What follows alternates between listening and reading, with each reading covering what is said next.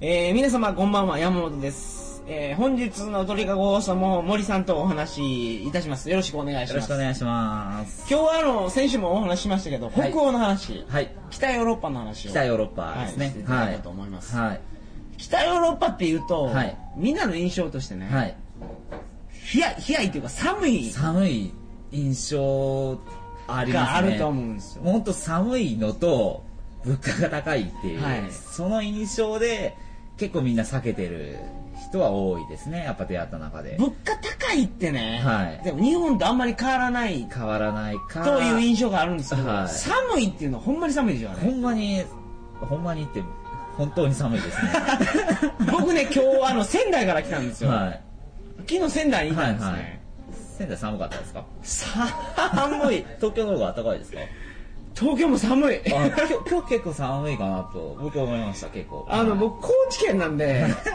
南国あの南国はぬくいですね。あー四国の中の一番南ですもんねただ東京って人いっぱいいるでしょ。そうですねだから、あんまり寒い感じしないんですうけど、ーん 宮城県とかですね、宮城県仙台市、寒いですよ、あれは。まあ、あの北欧の寒さはなんですかねあでもあの数字的には寒いんですけど確かにマイナス何度とかで、でも日本みたいに湿度があんまりないのでそれほど寒さは感 じないと思うんですけどいやー、そんなことないでしょ。 でも、そんなまこあ、と寒ないでいしょですねもちろんはいさあ、いや、いや、その話を。きょ今はい日は、その、だから、そうですね北欧のお話を。北欧で北欧って結構行かれてるんですよね、森さん。僕はもう5回ほど学生の時から行ってるので、はい。もう本当行ってますねかなりあの人が行かないようなところも北欧は行ってるので、うん全然観光地でもないようなところにはいはいもう全然本当日本人いないようなじゃあじゃところあそのなんです結か構行ってるので今日は北欧の情報まああのを、そうですね全バッ般チ的リな全般的な。話をはい。したいなとし思ていいますただきたいと思います。はよろしくお願いしよろますしくお願いします。それでは、鳥かご放送始まります。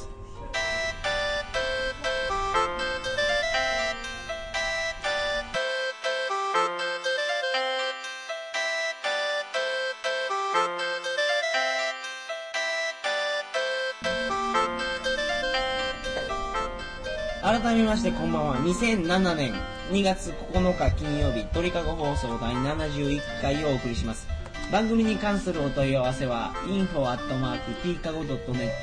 info.tkago.net までよろしくお願いします本日は、はいえー森さんに、はいあの北欧の話をしていただはいくということなんですけどはい、北欧なんですけど、はいとりあえずあのどこの国があるかは分かりますかね北欧あ僕に聞いてるんですかはい意外にあの知らない人が まず結構いるんですデンマークは北欧に入るらしいんですよ入りまねす入りますデンマークでし入りょますノルウェーはい入ります以上です かうたそですあのにカ国キシリトー ルあのフィンランドフィンランドですねはいあととスウェーデンスウェーデンですねそうそうそうそうあとまあ厳密に言えば一応アイスランドあアイスランド入るんですかはいうんっまああの国旗がほとんど似てるってていいううかアイスランドってはいそんな国民いるんですかあの27万人います一応はい27万人っていうと東京都の人口を割ってるんですか東京は1300万 そうですよね僕あの今までアイスランド人に出会ったことないです ヨーロッパ旅行しててもそうですね一切出会わなかったです、はい27万人っていうと27万人って、あの普通に僕の住んでる町より少ないですから町田よりもはい町田30万人いますからうんそうですすねごいですねはいアイスランドってだから僕もう氷いいやと思ってますそよねう、ま、当たってますよね本当一部しか住めるところがないので、はいほとんどはやっぱ氷河に覆われてたりはいはいするので,、でやっぱりあのもう島国なんで陸路でつながってないんでやっぱ行くのも結構大変はあはあはあお金も高いしなでるほ本ど当世界で一番物価が高いって言ってもいいぐらいの国ですねアイスランドは僕もまだちょっとアイスランドだけはあの申し訳ないんですけどまだ行ったことがないんですけお行ったことどないですはいここ4カ国ですね行ったことあるのは、うんでその今日は北欧のお話をしてほしいんですけど、はいまずはいお聞きしたいのがですね、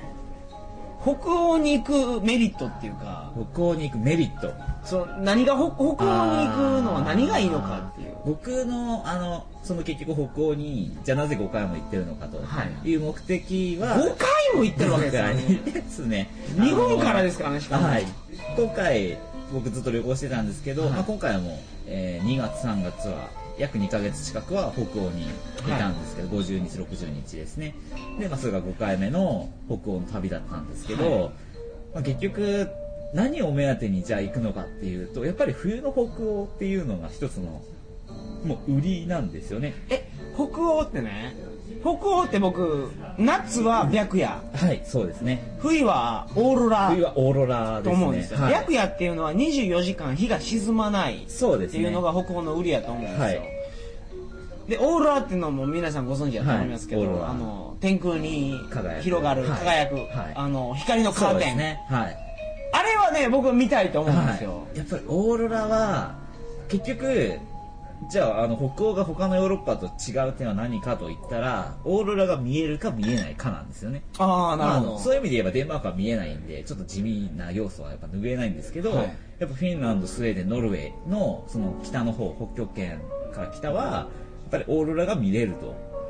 でやっぱオーロラ目当てでオーロラにはまってしまうっていう人はやっぱ自分も含めてすごい多いんですよね、その僕見たことないんですよ、はいもう実際ははい映像でしか見たことないんですよ、はいやっぱそのライブでライブでというか生で見ると生ですよね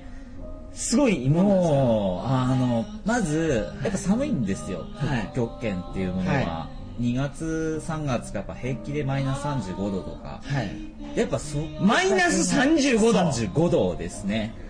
あのー、僕あの、はい CM で見てたんですけどマイナス40度だったのでバナナでバナナ 首が打てでるっていう打てますね、はいあの本当靴下で人を殺せるぐらい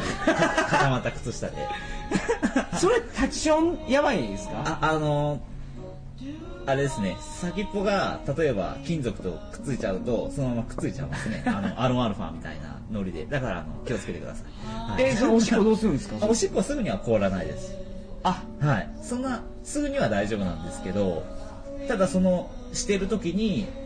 何かに触れてしまうと人がはい、そんなロ ボットね先っぽが触れてしまうと、あの凍ってしまうのでやっぱそのまま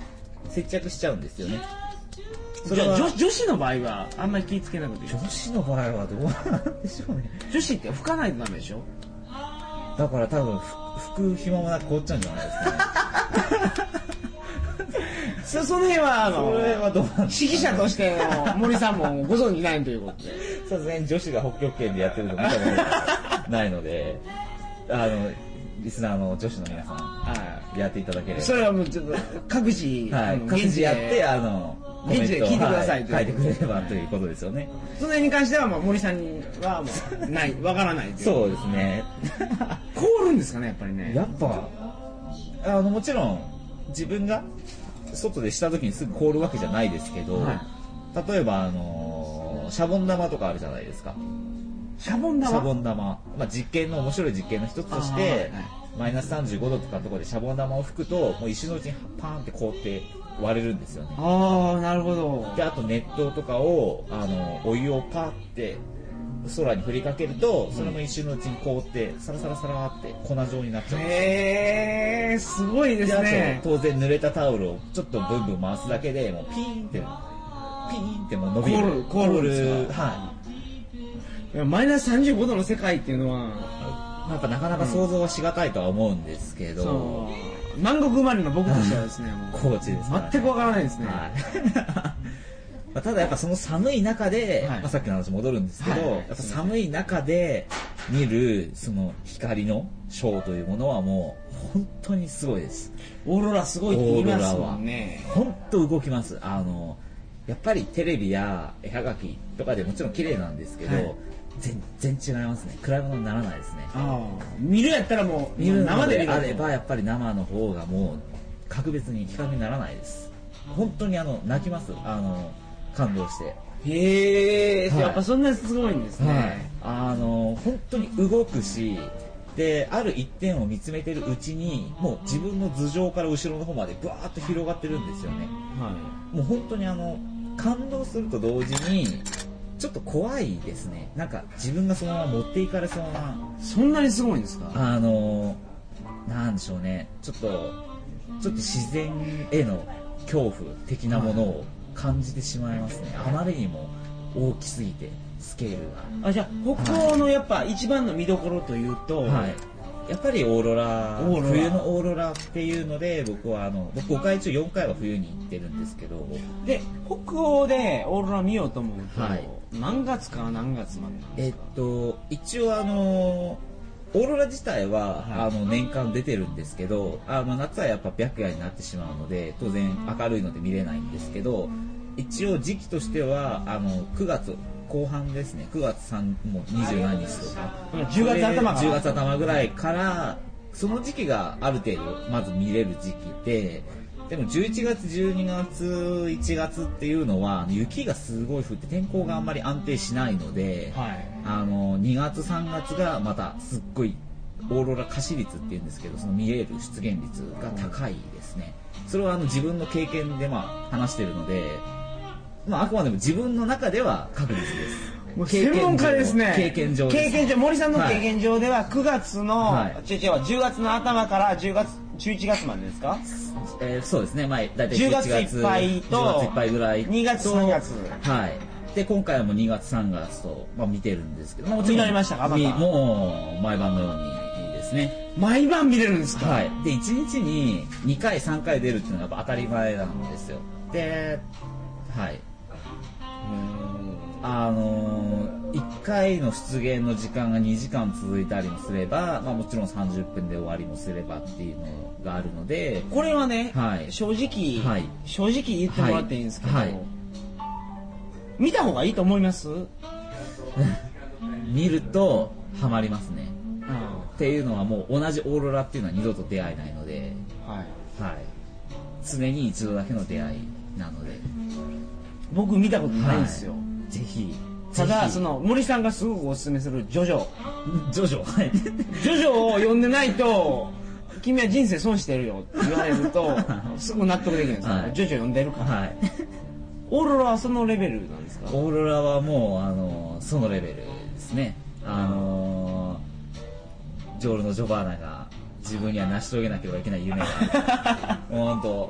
当そのレベルですねぜひ見ていただきたいなあとじゃあ見ないとダメですね、はい。で、やっぱもちろん見たいなっていう人はすごいたくさんいると思うんですけど、みんなね思ってるのが、はい日本人の人って、はい休みがそう長期取れるわけじゃないじゃないですかはい。で例えばあの北欧の、まあ、どっかの国に2泊3日で行った時にじゃあ2泊3日で行ったら見れんのはい。あると思うんですよはい。はい。じゃあ森さんの今の意見やと2月3月に2泊3日で旅行しに行くと100%見れるんですかあのー場所によりますね。本当に場所なんですよね。あの、っていうのは、一応北極圏っていうのがあるんですけど、はいそのラインから北、まあはいもしくは、一応そのちょっと南あたりでも出るは出るんですけど、はい極端な話言えば、昔、日本だって何回か出たことあるんですよ。オーロラっていうものは。ああなるほどもう十何年に一度とかはいの周期なんですけど、まあ、それがあの北極圏だと3日に一度ぐらいのペースになるっていう話なんですけど、はいはいあの本当に本当にオーロラだけを目指すのであれば、はい北極圏からさらにずっと北の方ですねあのーすみません北極圏から来てた北極圏ですか北極圏じゃなくて北極点じゃないです圏はい県北極圏っていうのはあのなんですかね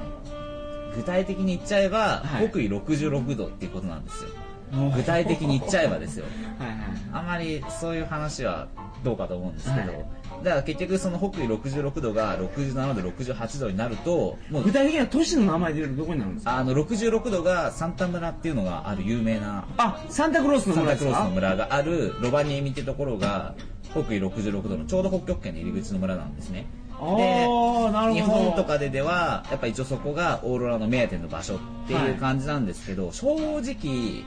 非常に可視率は低いですねあそこは経験上ですよ経験上ですよ可視率っていうのはオーロラのまあ出現率見えるか見えないか出現率ってことですねはいもちろんロバニエミに行った際に見れたよっていう人ももちろんいるんですけど、はいそれは出るんですけど、はいただその出る確率が結局打率1割か打率4割かってその違いなのでうんなはるっほどきり言ってロバニエミは、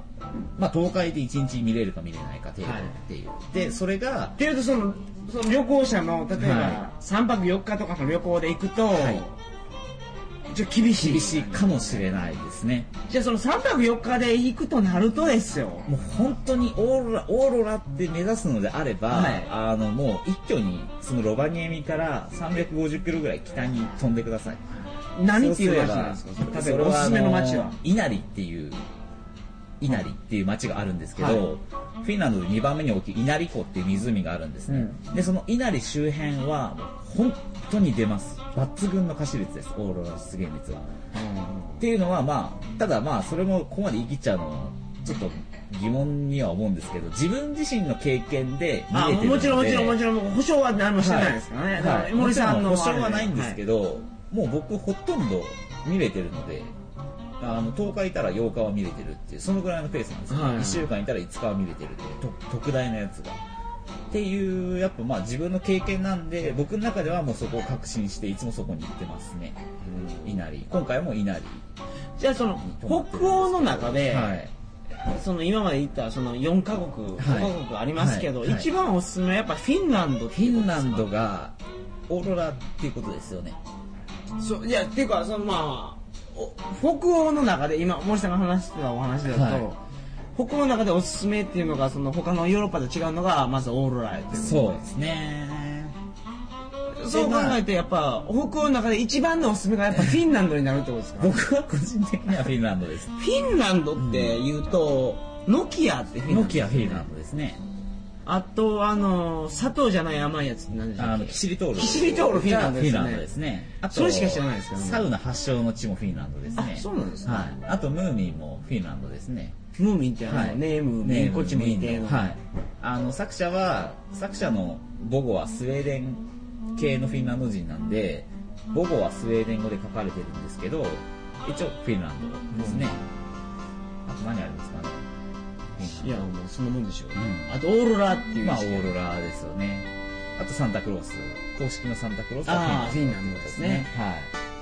そうかじゃあその森さんはやっぱフィンランドがお詳しいということになるんですかね、そうですね4カ国の中では一番愛着があるというかお好きであると、はいもう好きやという、はいねそうですねじゃあ今日はもう結構ええ時間なんですね、はいその次回はその、はいフィンランドの話をしてほしいんですけどあわかりましたはいはい、これ連続でバンバン撮ってますけどね大丈夫ですかね 大丈夫ですねはいえー次回の放送は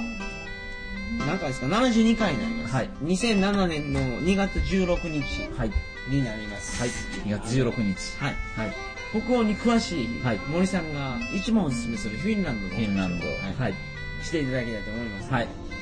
ろしくお願いしますよろしくお願いしますそれではあの皆さんあの次週をあのお楽しみにえー、はいはい以上です おやすみなさいませおやすみなさい